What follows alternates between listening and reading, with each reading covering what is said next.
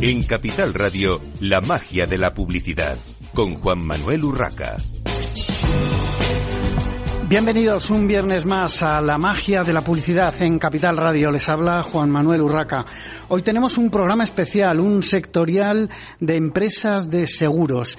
Eh, en esta ocasión, eh, agradeciendo el patrocinio de OMD y la colaboración de Fundación Pons, ya que estamos eh, precisamente en una de sus sedes grabando este este programa de la magia de la publicidad, como decía, sectorial de empresas de seguros. Sin más dilación, voy a ir presentando a los participantes en este programa de hoy. Tenemos con nosotros a Marta Peña de Allianz Direct, directora de marketing de Allianz Direct. Bienvenida, Marta. Tenemos a eh, Raquel Lloro, directora de marketing y comunicación de Cigna. Bienvenida, Raquel. Muchas gracias, buenos días a Carolina Morato, directora de Marketing y Comunicación de Iscox España. Bienvenida, Carolina. Gracias, buenos días. Arancha Morales, eh, CMO, Chief Marketing, Officer de Insurama. Bienvenida, Arancha. Muchísimas gracias, buenos días. Isabel Calderón, Head of Digital Sales en Sanitas. Bienvenida. Muchas gracias. Y con nosotros también Sergio Martínez del Moral, Business Transformation Lead de OMD España. Bienvenido, Sergio. Muchas gracias. Bueno, vamos a hablar de seguros y hay una parte que es, eh, yo creo, transversal a todo tipo de negocios y, y, cómo no, a los seguros también, que es el impacto de la transformación digital en el negocio, las posibilidades de acceso, la personalización, el contacto con, con los clientes. ¿Cómo se afronta esta transformación digital desde vuestras compañías? Bueno, pues me lanzo yo. Eh de hecho, mi área de responsabilidad, Digital Sales, se enmarca dentro del Departamento de Transformación de Sanitas. Y en ese sentido, nosotros damos eh, servicio a cuatro verticales de negocio. Seguros, que bueno, es eh, justo la, razón por la que estamos hoy aquí. También hospitales, nuestra red propia. Dental, que también tiene una parte de seguros. Y mayores, que es otro negocio importante. En ese sentido, yo creo que como empresa Client First, que es Sanitas, poniendo al cliente en el centro, la transformación tiene que formar parte del ADN. ¿Por qué? Porque al final es la única manera de poder trasladarle una experiencia top a ese cliente. Sea cual sea su momento vital, sea cual sea su necesidad, te transformas y te transformas con la tecnología como habilitador, siempre como medio, para poder darle ese servicio lo más personalizado posible a través del canal que sea el elegido o el preferido por ese usuario y obviamente recogiendo el feedback que él te dé para seguir mejorando en experiencia. Entonces la transformación digital va de eso. Bueno, eh, doy la bienvenida también y disculpas a Juan García, fundador de Tuyo, y ya aprovecho y te presentas y comentas. Muchas gracias. Nosotros somos una compañía 100% digital, nacemos nativos digitales, con lo cual para nosotros la transformación eh, digital es una condición sine qua non. De hecho, el 97% de nuestras ventas son absolutamente digitales, el service de, por los clientes.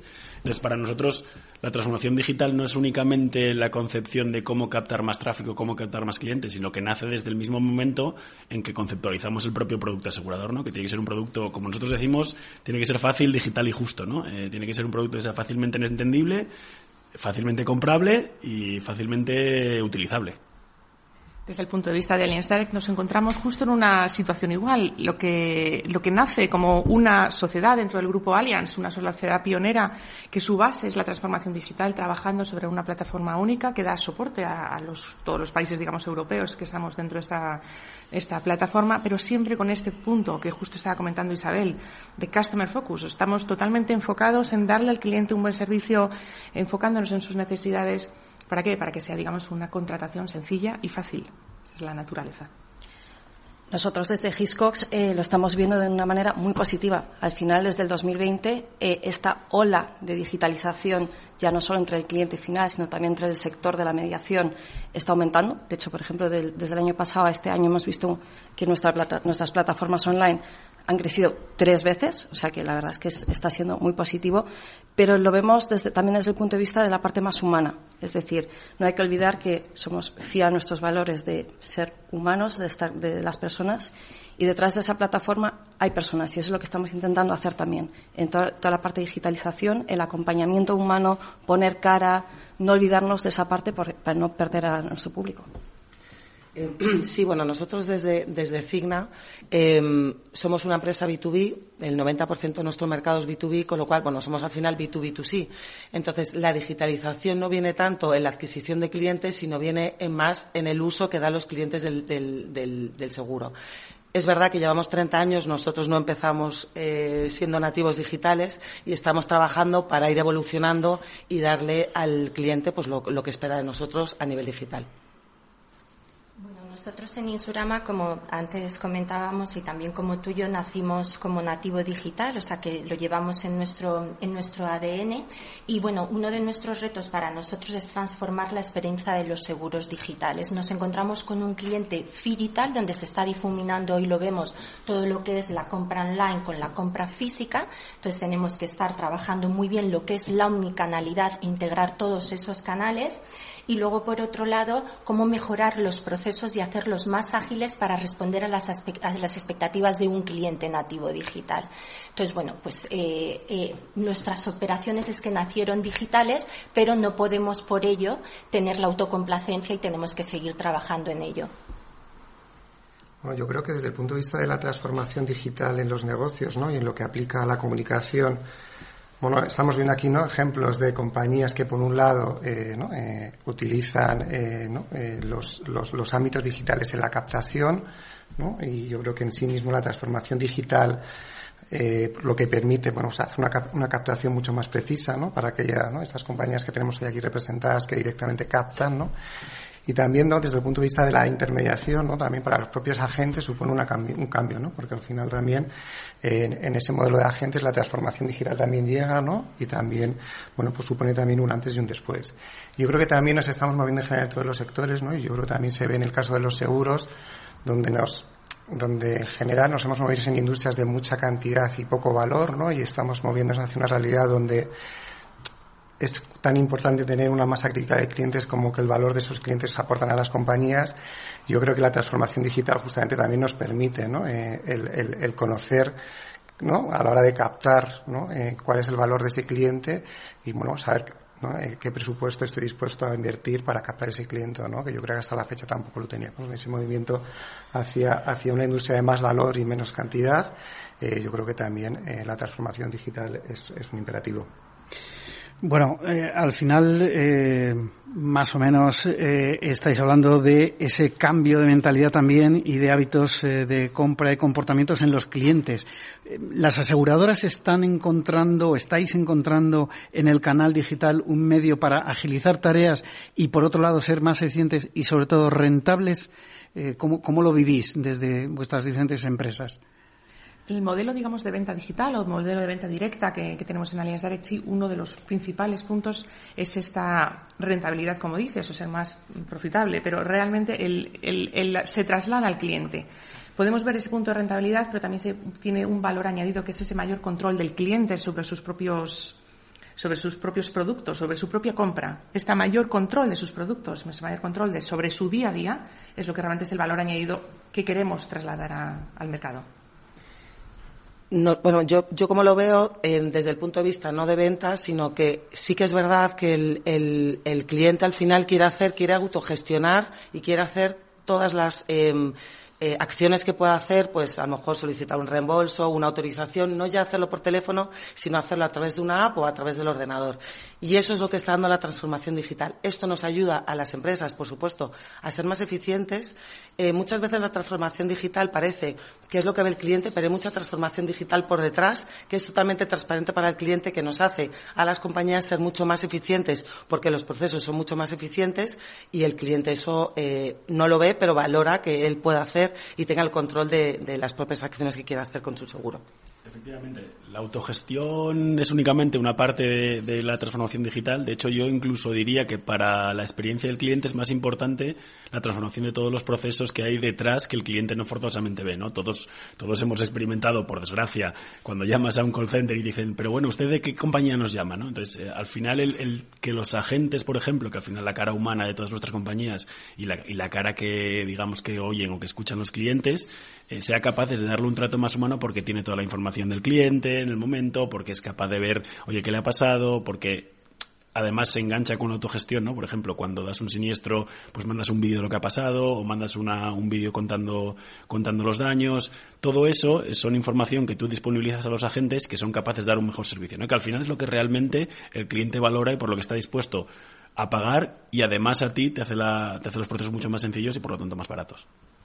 Y sin duda, esto que estamos comentando yo creo que es uno de los retos a los que estamos haciendo frente los equipos de transformación y de marketing. ¿Por qué? Porque para conseguir que no existan esos saltos entre canales y que efectivamente el usuario, ya cliente o potencial cliente, experimente esa experiencia tan personalizada ¿no? y tan fluida, es súper importante esa transformación transparente, que es una orquestación entre equipos, una coordinación, orquestada desde la tecnología, por supuesto, pero también desde el governance, que, que, es un reto increíble. Y volviendo al concepto rápidamente de ventas digitales que comentábamos al principio y de la rentabilidad, yo creo que efectivamente es, es, precisamente la digitalización, el estar en estos entornos digitales, lo que nos está dando muchísima más data. Al final, la clave de todo esto, para personalizar, para eficientar, está en el dato. El dato que te brindan estos canales digitales que puedes orquestar y activar a través de tecnología y que, y que obviamente cambia desde la experiencia hasta los planes de marketing como estamos viviendo, ¿no? Para nosotros eh, la tecnología es vital. De hecho, hay un alineamiento constante entre lo que es marketing, clientes, tecnología. Trabajamos muy de la mano. Tenemos un equipo, yo lo llamo los galgos en tecnología, porque tiran muchísimo de nosotros en el buen sentido, porque al final tenemos que ofrecer una experiencia memorable, no solo a nuestro canal directo, a nuestros clientes finales, porque somos B2C, pero también somos B2B2C. Y además es que, mm, o sea, todas las aseguradoras que nos respaldan ahora mismo confían en nosotros porque nuestro time to market, debido a ser una insurtech, una scale up, eh, es muy reducida. Entonces nos complementamos muy bien con las aseguradoras gracias precisamente a ese time to market donde otros, otras aseguradas no pueden llegar, ahí estamos nosotros, ¿no? Y luego también porque agilizamos todos los procesos de cara al cliente, desde declarar un siniestro, todo de manera digital, desde su casa, solo con el móvil. Entonces, bueno, pues estamos adaptándonos constantemente a las demandas y expectativas de nuestro cliente, ¿no? O sea, yo creo que ahí, eh, ¿no? Por un lado, eh, ¿no? Tenemos que construir una realidad que claramente no, ¿no? requiere de lo digital y, y, y, no es opcional, ¿no? Yo creo que, que, que, no tengamos esa realidad. Incluso nos encontramos, ¿no?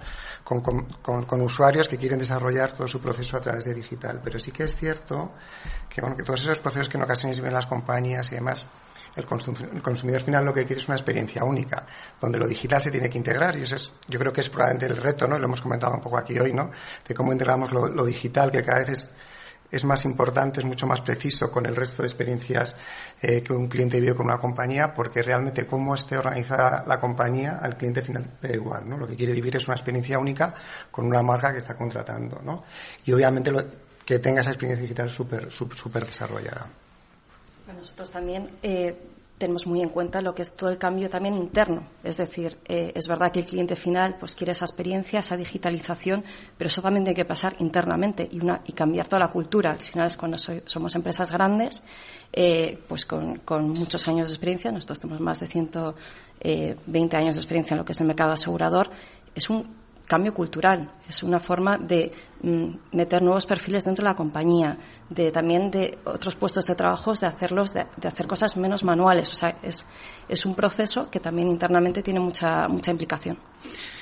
Me gustaría que hablásemos de la parte de fidelización, ese reto de mantener al cliente. Mencionaba Juan antes eh, el temido call center.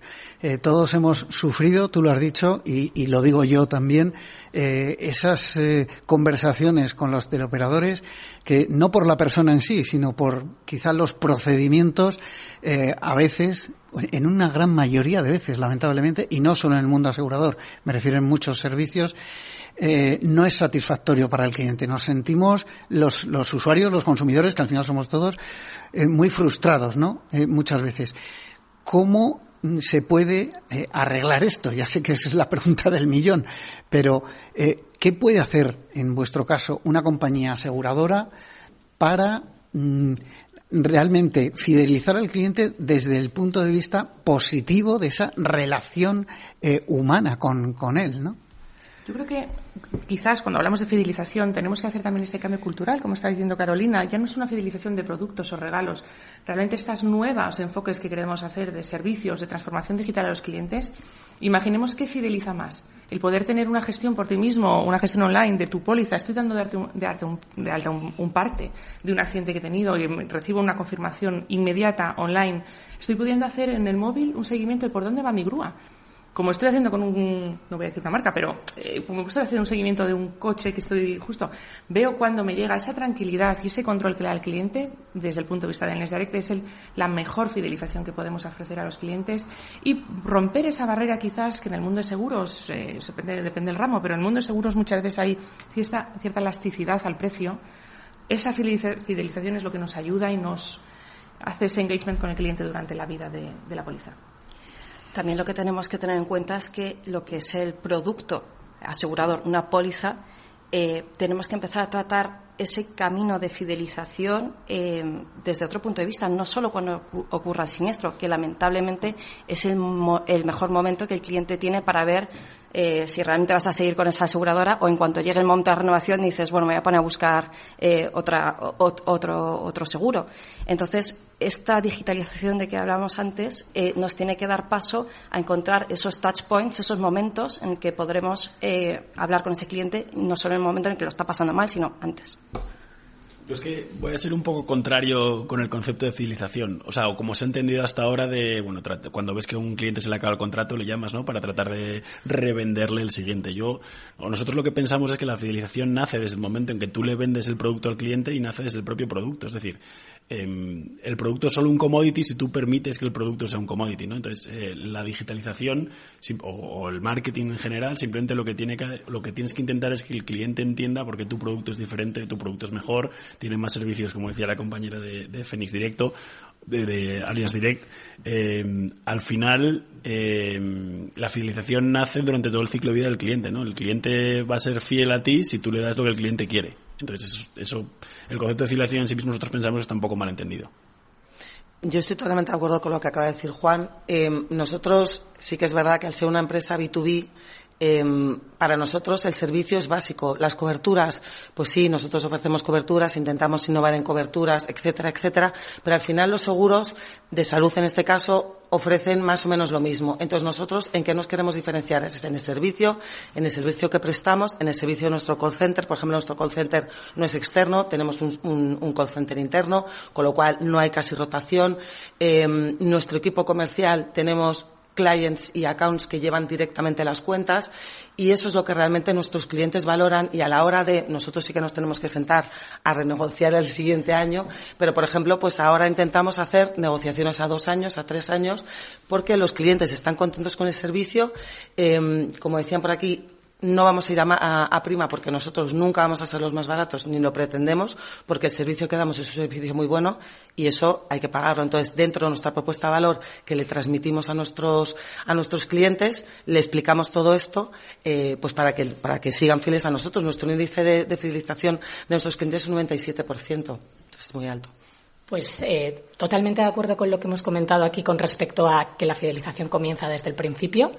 No tan de acuerdo con que todos los seguros de salud ofrecen lo mismo. Yo creo que, de hecho, eh, la fidelización también va de la mano de la propuesta de valor. ¿no? Y en el caso de Sanitas es diferencial, por ejemplo, el hecho de que tenemos digitalizado el 100% de la experiencia con, con nuestros clientes y en línea con lo que decía Marta antes, de esa manera consigues que el cliente valore mucho el servicio y no se vaya a ir con la competencia solo por un tema de prima, por un tema de precio o por o por un pequeño mm, momento de conflicto que haya tenido en su experiencia, que por supuesto vamos a tratar de que eso nunca suceda, pero si sucede es tan bueno todo lo demás, desde el momento en el que has podido hacer todas tus gestiones de alta digitales, que puedes gestionar la cita desde la app, que puedes eh, hacer el check-in desde tu móvil cuando llegas al hospital, que te damos un servicio digital también para la gestión de la salud mental, todos los servicios que tienes, que te hacen la vida más fácil, es lo que tú valoras, es lo que te hace generar esa fidelización con el cliente.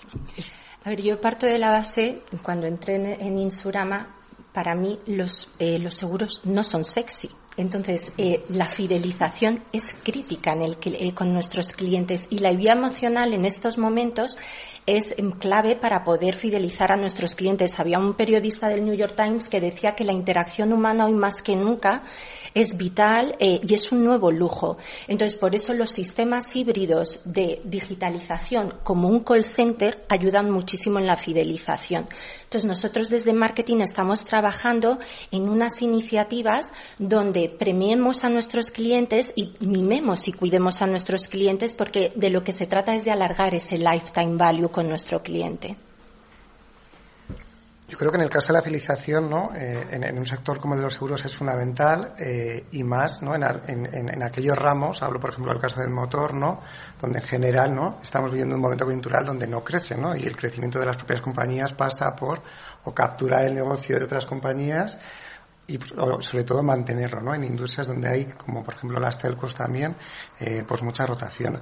Yo creo que la fidelización también, lo hemos comentado antes, ¿no? que también en general como consumidores no queremos tener relación con nuestros seguros porque no queremos tener problemas, ¿no? Entonces es muy complejo. Yo creo que probablemente la fidelización también pase, pues por un lado, por, por ofrecer capas de valor, sin duda, ¿no? Eh, y, ponerlas en valor y comunicarlas, pero también por, ofrecer experiencias que van más allá probablemente que el, que el propio producto o, o, la propia circunstancia sobre la que opera un seguro, ¿no? Porque en general el consumidor eh, pues prefiere no ir al hospital, ¿no? O prefieres no tener eh, eh, un, problema con, con, el coche, ¿no? Y tener que dar un parte. Pero a lo mejor alimentar sobre cosas obviamente que tengan que ver, ¿no? Y yo creo que en Estados Unidos se ven ya casos, ¿no? De cómo compañías ¿no? de seguros de, coche ¿no? intervienen sobre, sobre, sobre conductores de coches, ¿no? ofreciéndoles pues, no sé, ventajas adicionales como un curso de conducción. ¿no? bueno, pues está relacionado con, con, con la fidelización y está relacionado, obviamente, pues con, con que tú conduzcas mejor. De hecho, esto em, es verdad que los seguros no son sexys, de hecho están bastante lejos de ser sexys, pero sí que hay compañías haciendo cosas muy interesantes en, en, todo esto que decimos, ¿no? De hecho, hay una compañía americana de auto que se llama Hagerty que lo hace súper bien a la hora de crear comunidad. De hecho, tienen un club de conductores, incluso tienen una, hacen una revista de, de mesa de café súper chula de coches clásicos. O sea, sí que hay cosas que se pueden hacer alrededor de lo que tú haces si piensas que lo que, que tu marca o que tu propuesta de valor va mucho más allá de tu producto de seguros, ¿no? Nosotros tenemos una, una ambición de expresar ¿no? que a mal tiempo buena cara, ¿no? que en el fondo es un poco lo que hace el seguro. Cuando tienes un problema te ayuda a levantarte. ¿no? Pues eh, alrededor de ese concepto sí que se pueden hacer muchas cosas que hace que el cliente perciba más allá que eres una simple póliza y poco más. Bueno, eh, seguimos eh, enseguida hablando del sector asegurador. Vamos a hacer una pequeña pausa para la publicidad y enseguida continuamos aquí, en la magia de la publicidad, en Capital Radio.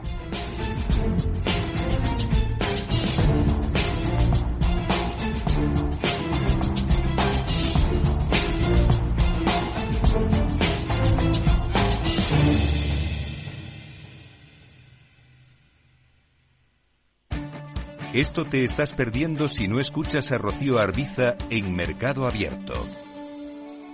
Albert Triola, consejero delegado de Oracle. Yo suelo decir que la digitalización es el plan de pensiones de las compañías y las empresas, con lo cual eso va a llevar a que las compañías van a comprar más software.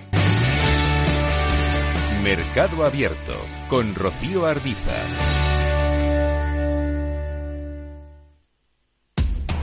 Información, análisis, previsiones, recomendaciones, todo lo que necesitas saber para tomar tus decisiones de inversión en Mercado Abierto, de 4 a 7 de la tarde con Rocío Arbiza, Capital Radio.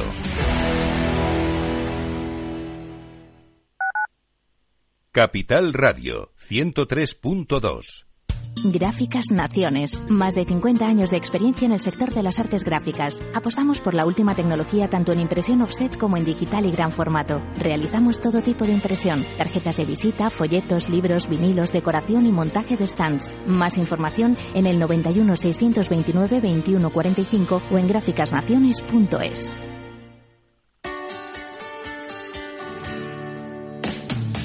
Todos los viernes a la una de la tarde en Capital Radio tienes una cita con Humanos en la Oficina, el programa de radio más divertido y de mayor influencia en el mundo del capital humano, donde las empresas y organizaciones dan voz al talento que trabaja día a día en la oficina. Un formato pionero creado por el galardonado speaker internacional Miguel Ángel Pérez Laguna.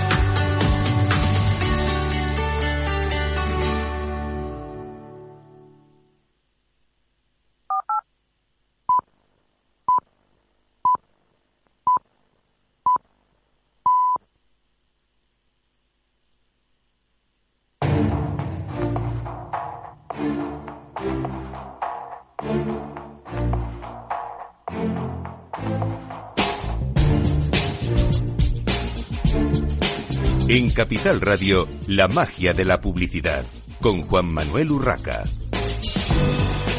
Continuamos en esta mañana de viernes en la magia de la publicidad en Capital Radio con eh, compañías del sector asegurador hablando de bueno de, lo que ellos eh, trabajan en cuanto a marketing y eh, transformación digital en cuanto a sus productos los cambios de hábitos de, los consumidores. Y ahora algo mm, yo creo que muy importante eh, sobre todo para este sector que maneja datos tan delicados. La información esa información que es base de la transformación para generar ofertas personalizadas. Eh, para vosotros qué importancia tiene esa personalización qué papel tiene en este sector y cuáles son los principales retos a los que os enfrentáis para nosotros, desde Hiscox, eh, los datos y desde el punto de vista de marketing son oro. Lógicamente, siempre desde el punto de vista del respeto y de la privacidad eh, de las personas que están detrás y eh, respetando mucho esa información que tenemos y cuidándola. Eh, ha ayudado a transformar mucho lo que es la función de marketing, es decir, ha cambiado nuestra forma de hacer las cosas. Hemos incorporado perfiles diferentes, más analistas de datos y, sobre todo, estamos trabajando más con diferentes equipos o de una manera más transversal. ¿Cuál es el reto? Al final, que todo el mundo interprete los datos de la misma forma. Datos hay muchísimos. ¿Qué pasa? Que cada departamento puede ver sus datos o ver un dato que tú no estás viendo. Entonces ahí el reto interno siempre es poner un estándar de qué datos vamos a mirar, qué datos vamos a trabajar, qué datos eh, queremos, eh, lógicamente, sacar o rascar, por así decirlo, de una, de una forma eh, más, más llana. Entonces, pues bueno, pues ahí es un poco donde estamos teniendo. nosotros desde Cigna, el dato, bueno, tenemos un equipo obviamente de Business Intelligence que, bueno, recoge todos estos datos y nosotros lo utilizamos de distintas maneras. Por ejemplo, un dato, nosotros queremos que nuestro equipo comercial, como he dicho, somos B2B, vayan a nuestros clientes y sean consultores de salud. No que sean el vendedor que te va a vender el seguro de salud, que sean consultores. Entonces, con todas las informaciones que tenemos de las empresas que trabajan con nosotros, cogemos esos datos y les decimos al cliente, bueno, al prospect en este caso, mira, pues dentro de tu sector tenemos, no sé, X empresas que hacen esto, meten esta cobertura complementaria, estas cosas, les está yendo bien, están teniendo las inestabilidades. Bueno, le damos un montón de datos y ya te digo, intentamos que nuestros comerciales no sean meros vendedores de seguros, sino que sean eh, consultores de salud. El punto de vista de Allianz Direct estamos muy alineados con, vosotros. El dato es principal desde, toda la, vida, el ciclo de vida del cliente. Desde un prospect que tenemos muchísimos datos que estamos pidiendo, datos de terceros con los que consultamos también desde poder ofrecer una, una, póliza. Generación de segmentos. No nos olvidemos a nivel de, digamos, de comunicación, como empezamos ya hace años trabajando con DMPs para poder tener, digamos, IDSPs, con que aquí tenemos a Sergio Martínez eh, trabajando toda esta información y esta personalización de campañas. Realmente no estamos hablando de una campaña, estamos hablando de una campaña puede ser madre, vamos declinando canal a canal, que vamos luego segmentando por distintos perfiles de comportamiento de vida de clientes, de leads, de prospect. Imaginemos clientes que en su vida están accediendo menos a, una, un área privada. Cuando acceden están consultando solo un tipo de datos. O sea, no pensemos en la comunicación solo en la captación, sino en todo lo que es el ciclo de vida, por supuesto, en la renovación. Eso es clásico, o sea, eso es la, base de una aseguradora, ¿no? De tener los datos, comportamiento de clientes, qué tipo de consumos, no solamente de siniestros y en otros sectores también se hacía, qué tipo de contactos ha tenido con la, con la entidad para poder dar unas propuestas mucho más personalizadas. Ya podemos incluso hablar luego de ventas cruzadas, de cross-sell, upsell, de... Es, eh, yo creo que el dato es en marketing, es nuestra, nuestra base pues, marketing puede tener o comunicación quizás un punto de vista externo, ¿no? Mucho más de, como a veces se dice en broma, pinta y colorea, pero realmente somos muchísimo más analíticos y mucho más numéricos con esa estandarización del dato que decía Carolina. En, una, en un grupo como Allianz Direct, que trabajamos en cuatro países, a veces incluso en broma podemos decir que es una venta. ¿Una venta qué es exactamente? ¿no? Entonces, pues una venta es una venta, está clarísimo. No, no, no está tan claro. Una venta es una venta cerrada, es una venta es una póliza que ha entrado en vigor, es una póliza que va a entrar. Cuando tenemos una cancelación a mitad de la póliza, eso se considera venta. Entonces, bueno, hay muchísimos factores y ya no hablemos de CPOs. ¿Qué es el coste de una venta? ¿Qué valores se tienen en cuenta? Entonces, yo creo que es importantísimo trabajar en el día de los datos, tenerlos estandarizados, hacer estos seguimientos, forcas del dato.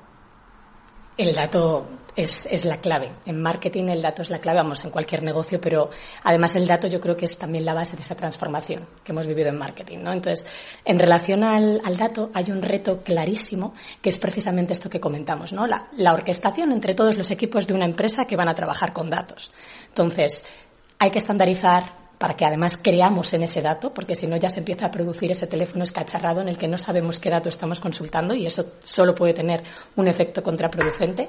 Hay que tener muy claro el dato que necesitamos en cada fase, en cada etapa, qué tecnología es la que nos va a ayudar y luego relacionándolo con la tecnología, con la captación del dato y con el siguiente reto que quería comentar, que ya ha salido antes, el de la privacidad, el del consentimiento, con las nuevas reglas del juego que nos van llegando en cuanto a marco regulatorio, en cuanto a que, y yo creo que debe ser así, ¿eh? el usuario como propietario del dato, pero el usuario siendo consciente también de los beneficios que se puede perder si no comparte su dato. Compartir el dato en esencia no es algo negativo. ¿no?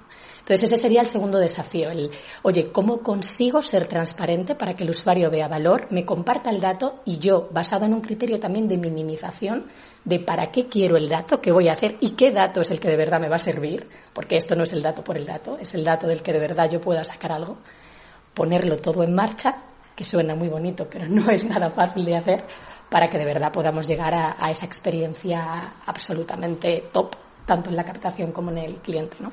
Bueno, eh, para nosotros la agilidad a la hora de responder a las demandas que están cambiando constantemente es crítico. Por tanto, aquí toda la información es clave y nosotros tenemos como muy interiorizados el torturar los datos hasta que hablen, pero no torturarlos, como decías tú, por, por torturarlos, sino porque tenemos que ser capaces de convertir en conocimiento estratégico toda esa información para que una vez que tú descompongas ese modelo relacional o ese journey con tu cliente puedas hacer los ajustes necesarios para establecer conexiones emocionales personalizadas hacia el cliente. Entonces, para nosotros es crítico y luego la homogenización que también aquí se ha hablado. Mm, como, es, como Scale Up, medir es clave. O sea, no nos podemos permitir eh, invertir en cualquier acción sin tener una medición. Por tanto, para el dato es importante y luego su medición y monitorización.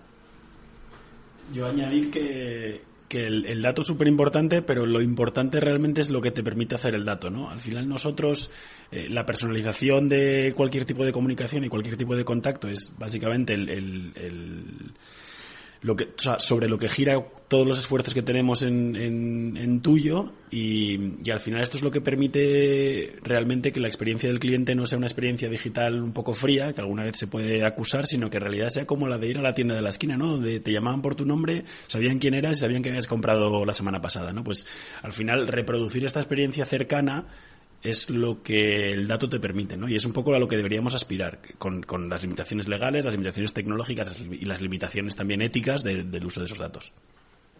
Yo creo que respecto del dato, ¿no? Yo creo que por un lado, y se ve mucho en comunicación, como el propio dato es lo que está transformando la propia comunicación, ¿no? Porque nos estamos moviendo hacia una realidad sustentada, ¿no? Por datos, ¿no? Como la televisión, ¿no? Pues pasa a ser planificada en base a más datos, ¿no? Y datos además que no son eh, ¿no? que, que, que son, son, son, de personas, ¿no? que no, no, no, están, no, no, son datos que están inferidos de alguna manera. ¿no? Para mí yo creo que con respecto al dato, y así lo vemos desde OMD, por un lado, el dato tiene que ser algo transversal a toda la organización, no puede estar situado en un área, eh, es, tiene que estar situado en el centro de la organización para que justamente, ¿no? conversaciones que hemos tenido justamente ahora, ¿no? Eh, toda la organización opere sobre el mismo dato, que en ocasiones eso sucede mucho. ¿no? Para mí también es súper importante ¿no? Porque muchas veces nos hemos, y ha pasado en los últimos años, ¿no? Nos hemos molestado mucho en capturar mucho dato, ¿no? Y no hemos evaluado el proceso eh, el, todo el proceso que tiene de la gestión de un dato, desde la captura hasta el uso. ¿no? Yo creo que en la captura, bueno, el propio sistema, ¿no? el, propio, marco regulatorio, y nos vamos a mover a un mundo desde el punto de vista de la comunicación sin cookies, con IDs y demás, que nos van a exigir, eh, bueno, pues tratar esa captura de una manera mucho más, eh, mucho más rigurosa, pero yo creo que para mí también es súper importante el uso que se da de los datos. Nos hemos encontrado con un exceso de datos que no ni siquiera usamos, ¿no?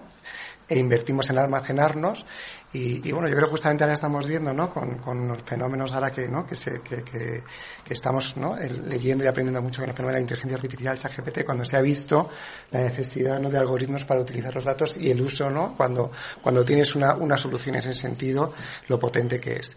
Y, y para mí, lo último, la calidad del dato, ¿no? Yo creo que no es cuestión de tener muchos datos, sino si datos de rata calidad y, ¿no? y pasa ese big data a, ese dato realmente ese big data ese dato de calidad que realmente bueno pues aporte valor a la organización ¿no? eh, y aporte ese valor diferencial que permita pues o a un cliente o, hacer ¿no? ese cross-selling que, queremos hacer o capturar el cliente de, de, eh, de, la competencia a un menor coste, ¿no? Pero bueno, el, el es realmente, bueno, pensar que detrás del dato es, es, muy importante todos los atributos que tiene un dato, no el dato en sí mismo.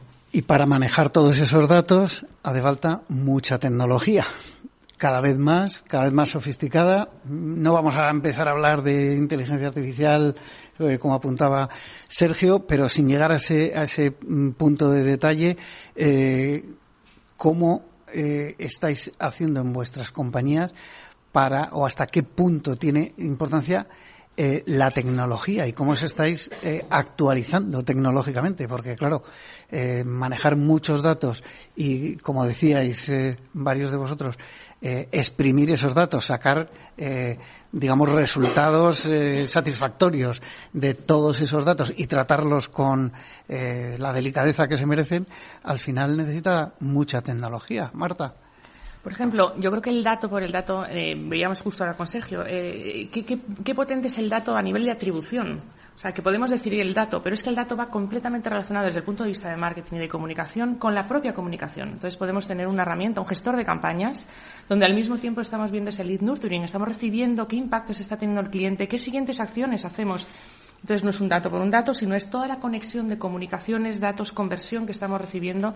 Yo creo que es el, punto clave que nos ha permitido esa transformación digital en la comunicación, en la comunicación a los clientes, en ver la televisión. El, medio tele ha sido siempre el pobre que dice, es que gastamos muchísimo dinero y no es tangible. Sí, sí es tangible. Empezamos a medir en el minuto que tenemos un pase, durante ese momento que estamos teniendo el pase, qué volumen de, de quotes estamos teniendo, qué volumen, digamos, de tráfico incremental estamos viviendo en nuestra página web eso es una atribución directa que quizás hace unos años veíamos impensable gracias a este dato. Volviendo a cómo lo estamos eh, afrontando internamente desde Hiscox, lo que estamos haciendo es compartir muchísimo a nivel grupo. Es decir, nosotros tenemos una operación muy fuerte en Estados Unidos, donde sabemos que bueno, la tecnología y, bueno, van, un poquito más, eh, más rápidos que nosotros. Y entonces lo que hacemos son muchos grupos de trabajo a nivel de marketing, eh, a nivel de perfiles nuevos, herramientas. Y al final, entre todos, es como estamos también formándonos y al final trasladando todo ese conocimiento a la experiencia del cliente final. Para que os hagáis una idea, nosotros como compañía nativa digital, la tecnología es sin duda el, centro de prácticamente nuestra operación, incluso casi más que, los seguros. Un tercio de nuestros empleados son directamente desarrollo eh, y para que os hagáis una idea, Sí que utilizamos, por ejemplo, plataformas externas, eh, pero muchas de las cosas que nosotros hacemos lo hacemos todo interno, ¿no? Por ejemplo, un core asegurador, que mucha gente dirá, bueno, esto no aporta valor, ¿no? no por eso es, es un commodity.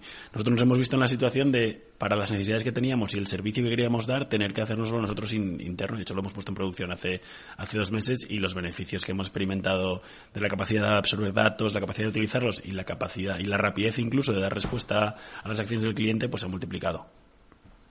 Para Insurama, bueno, pues gestionar e interpretar todos los datos no es una cuestión únicamente tecnológica, es operacional, es comunicacional, es entender bien los patrones del cliente. Y entonces lo que intentamos siempre es, como decíamos antes, es entender el comportamiento del cliente para luego desde todas las áreas conectar nuestros productos con nuestros clientes, o sea, no crear productos por crear productos, sino para atender una necesidad También desde un punto de vista de cuando tú extraes toda esa información y la analizas y la gestionas bien y la interpretas bien, puedes adaptar el tono de la comunicación también porque estás personalizando esa información porque entiendes qué necesita tu cliente. Entonces, para nosotros la tecnología está al servicio del cliente y es un facilitador para poder mejorar la experiencia del cliente. En Sanitas, el equipo de Digital Sales es, un equipo de tecnología. obviamente hay, hay marketers, tienes que saber de marketing, pero realmente es que ya es todo tecnología y, datos, como comentábamos, ¿no? Y al final, para que de verdad el dato tenga valor, que lo decía antes Juan muy bien, no es, no es tanto el dato, que sí, es qué quieres hacer con el dato. Necesitas tecnología, o sea, la tecnología es el medio que te consigue llegar a ese fin, que al final pasa por esto que estamos comentando, personalizar la experiencia, darle al usuario lo que quiere en cada momento, hablarle de su interés, que de esa manera es como captas su atención, como consigues fidelización y como cierras el ciclo, ¿no? O sea que yo creo que es clave la tecnología.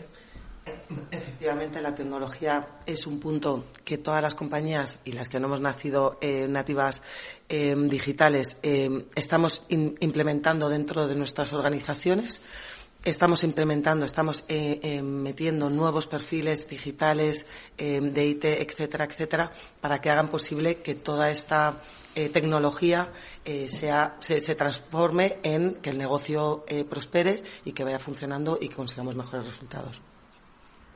Pues desde el punto de vista de, OMD, ¿no? ¿Cómo interpretamos la tecnología? Para nosotros nosotros buscamos, eh, y para eso hemos desarrollado una solución que se llama Omni, que lo que trata justamente es de conectarse con las tecnologías de los clientes, ¿no? Porque yo creo que hay un reto en la propia tecnología que es la interoperabilidad de las tecnologías, ¿no?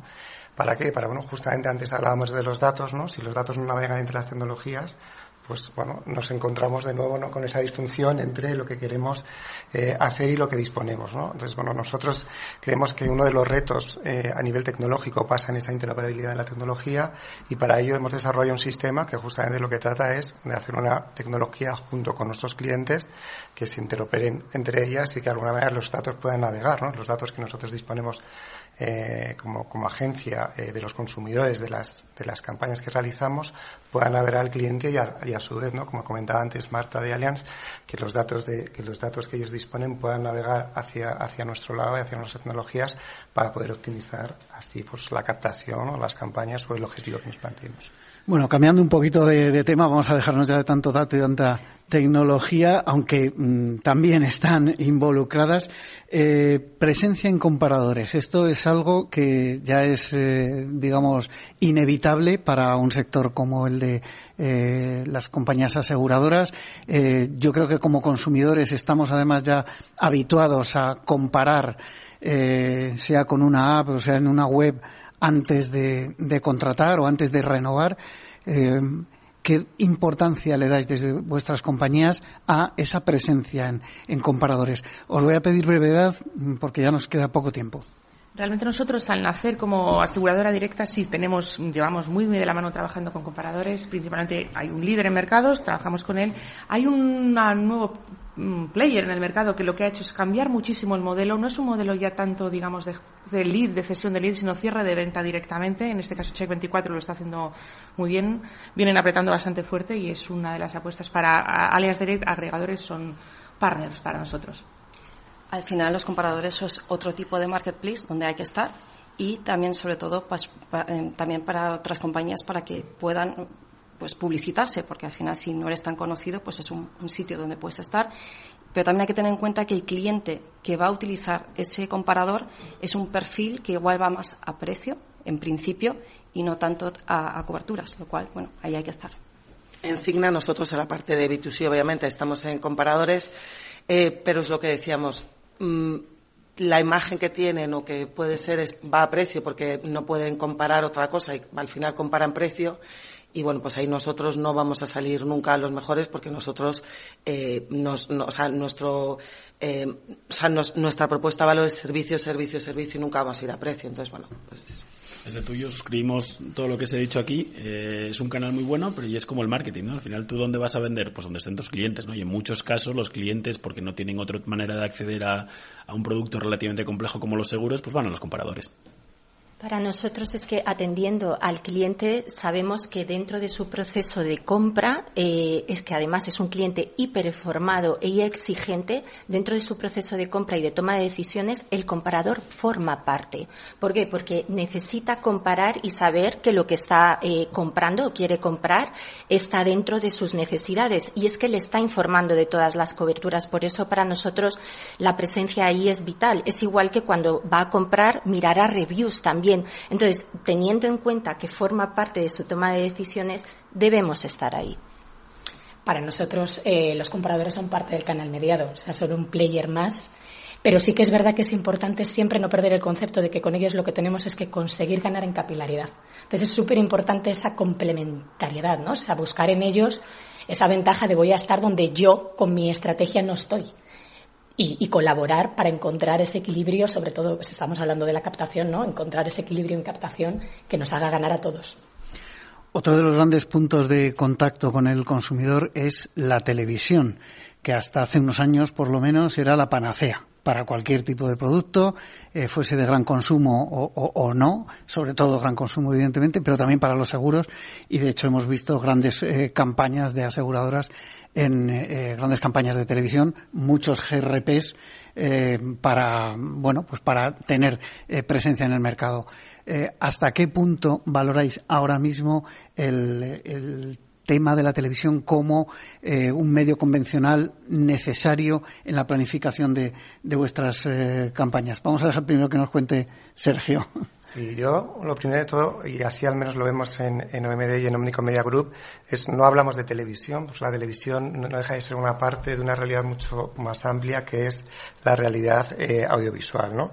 Y sobre esa realidad visual, la televisión, eh, en, su perspectiva más amplia y en su perspectiva más, más, más, más particular, la televisión, eh, la televisión eh, lineal, en este caso, sigue siendo eficaz, ¿no? eficaz y eficiente porque estamos ante una realidad donde la televisión en España y en comparación con otros medios, pues tiene un coste de acceso especialmente, especialmente bajo, ¿no? Y por lo tanto es un medio que sigue siendo eficaz, pero hay que entenderlo de una perspectiva mucho más más amplia dentro de un plan de campaña que puedas tener en el año, nosotros nuestra, desde Alianza de sí tenemos un Always On, mucho más enfocado en digital, por una cuestión también de CPOs, pero eh, sí es factible tener uno o dos pases al año en televisión de cara, digamos, un objetivo mucho más de awareness. Entonces es verdad que buscamos, tenemos unos CTAs dentro, digamos, de la, de nuestros, eh, bueno, eh, comercials que tenemos, que sí son a cierre de venta, pero es, es una, una más. La televisión al final sí que es un medio eh, muy tradicional eh, y el problema ahora mismo es depende de quién es tu público. O sea, si queremos ir al público más joven, lógicamente la inversión ahí debería ser eh, menor, pero bueno, al final es ver dónde está tu público. Bueno, la televisión ahí está. Eh, nosotros, por ejemplo, pues nuestro público no está en la televisión, eh, no lo hacemos y luego hay que ver una, eh, para mí, fundamental, que es una cuestión de presupuesto. Una campaña en televisión, los presupuestos son muy altos, tienes que hacer, no puedes hacer solo una campaña, tienes que hacer un goteo para que tu marca quede y no se quede solamente en un mes que ha salido, ¿no? Yo me encuentro en, desde tuyo bastante reconocido en lo que decía Marta antes. Nosotros tenemos un Always siempre en, en la nueva televisión, ¿no? Televisión digital, YouTube y demás, y donde vemos, cuando hacemos esfuerzos grandes, no solamente lo ves directamente atribuido a ese, a ese canal, sino que también lo ves en tus búsquedas de marca, ¿no? Y en tu campaña de marca, cómo esto crece, ¿no? Y de hecho, hace poco, no sé si habréis visto, pero lo voy a decir aquí porque estamos muy orgullosos, hemos hecho una campaña porque hemos tenido ahí un pequeño enfrentamiento con, con, Elon, Musk porque decía que, que nuestra marca se parecía demasiado a Twitter y, y hemos hecho un vídeo justo a Doc y una campaña ad hoc muy basada en eso, en medio audiovisual y hemos visto una explosión absoluta de, conversiones y de ventas. Nosotros, o sea, por ejemplo, para nosotros es muy importante la optimización en el mix de medios. Entonces, no solo es la televisión, sino cómo optimizas ese mix de medios. Eh, históricamente, todo lo que tiene que ver con publicidad o marketing de marca con performance estaba diferenciado. Ahora nosotros lo que hacemos desde Insurama es colapsar el funnel, porque eso nos permite tener un pitch holístico, llegar a todos nuestros clientes y luego de una forma orgánica. Estamos donde ellos están. Entonces, hemos trabajado desde televisión, radio, marketing de influencers, etcétera. Entonces, eh, lo que sí que estamos introduciendo de forma sistemática siempre es la medición, grupos de control, de control y el ROI marginal para luego poder comparar. O sea, no es estar por estar comparto 100% lo que estamos diciendo. Al final se trata de tener un mix de medios que te permite estar a lo largo de todo el embudo, ¿no? Entonces, y además para distintas audiencias, ya sean potenciales clientes o clientes. La televisión lo que te da es muchísimo alcance en lo que a awareness y branding, y branding se refiere. Nosotros, pues lo mismo que habéis comentado, Marta, Juan, Always On, Performance, la inversión en digital, eso sí, ha crecido considerablemente. Y luego, por otro lado, en tele solemos estar en una campaña puntual en el año que hacemos que tiene ese objetivo de awareness. Bueno, nos quedan dos minutos. Pregunta muy rápida. ¿Influencers los utilizáis? ¿Creéis que son rentables? Prácticamente sí o no. Marta. Nosotros lanzamos la campaña de la mano de, de, de Usain Bolt, que puede ser nuestro influencer visto de esta manera, y en experiencias anteriores sí, sí ayuda mucho a la marca, a marca. Eh, yo creo que es al final eh, parte del futuro y gran parte de la estrategia de, marketing. De hecho, nosotros hemos lanzado un producto para influencers porque hemos visto el crecimiento de esta profesión, eh, y lo cual tiene mucho, vamos, es el futuro. Nosotros influencers como tal, como se, conocen, no, pero sí prescriptores que tengamos dentro de nuestro negocio, dentro de, la salud, ahí sí que sí que los utilizamos. Bueno, que podrían ser microinfluencers que tanto se, habla ahora. Nosotros sí, y además de múltiples tipos, ¿no? Desde el influencer que se entiende en Instagram, como newsletters, como simplemente lo, bueno, lo que decíamos antes, ¿no? En plan, ¿quién puede ser prescriptor de tu producto que tenga sentido que hable de él? En Insurama buscamos mucho la alineación de nuestros valores con esos influencers y sobre todo también buscamos crear sentimiento de comunidad. Por eso elegimos a prescriptores o youtubers especialistas como puede ser un Topes de Gama o por ejemplo también Sataka. ¿Por qué? Porque estamos alineados y sabemos que ahí también está nuestro público. Y luego sí, notamos la verdad que con los influencers que hay una conversión. O sea, nosotros no es por marca, sino también estudiamos mucho el perfil del influencer para la conversión. En Sanitas tenemos al equipo Sanitas, que son deportistas, por ejemplo, Carolina Marín o Saúl Cravioto forman parte de este equipo y son grandes embajadores de marca. No diría tanto influencers o, celebrities, pero sí embajadores. Yo creo que influencers, sin duda, ¿no? Cada vez más estamos eh, ¿no? influenciados por las opiniones de otros y, yo creo que es un touchpoint fundamental para el desarrollo de cualquier marca, incluida en este sector. Bueno, pues hasta aquí lo que ha dado de sí este programa de eh, sectorial de, seguros de la magia de la publicidad. Eh, agradezco de nuevo el patrocinio de OMD y la colaboración de Fundación Pons que nos ha recibido hoy en su casa. Despido ya a Marta eh, Peña de Allianz Direct, a Raquel Lloro de Cigna, Carolina Morato de Iscox, Arancha Morales de Insurama, Isabel Calderón de Sanitas, Juan García de Tuillo y Sergio Martínez de OMD. A todos ustedes les espero el próximo viernes aquí en La Magia de la Publicidad, en Capital Radio. Se despide Juan Manuel Urraca.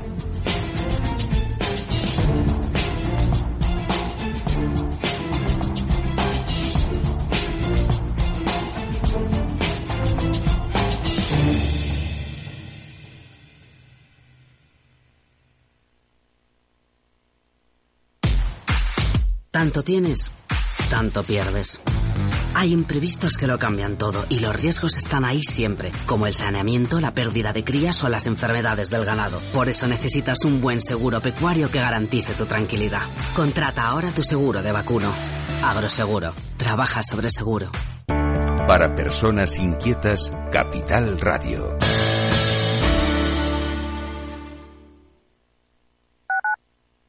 Capital Radio Madrid, 103.2. Horno San Onofre. Somos pasteleros y eso nos gusta. Utilizamos materias primas que nos hacen disfrutar y elaboramos todos nuestros productos de forma artesanal, sin sucedáneos, ni margarinas, ni grasas trans. Sabemos que las cosas buenas son importantes. Con el hashtag buscamos gente dulce. Horno San Onofre, calle San Onofre 3, teléfono 91 532 9060, www.pasteleriasanonofre.com. Disfruta de la mejor cocina gallega en Montes de Galicia. Todo un clásico moderno en el barrio de Salamanca. Disfruta de la variada dieta atlántica, de las mejores carnes y pescados tratados con respeto y transparencia y regados con una de las mejores bodegas de la zona. En grupo, en familia o en pareja, Montes de Galicia te ofrece el espacio perfecto en cada ocasión. Si quieres entender mejor todo lo que rodea a nuestro sector alimentario, tienes una cita en La Trilla. Un gran equipo de especialistas te acercará a la actualidad económica y política desde el campo hasta la mesa. Conocerás sus principales innovaciones sin olvidar las producciones más tradicionales. Los sábados de 8 a 9 de la mañana con Juan Quintana, La Trilla de Capital Radio.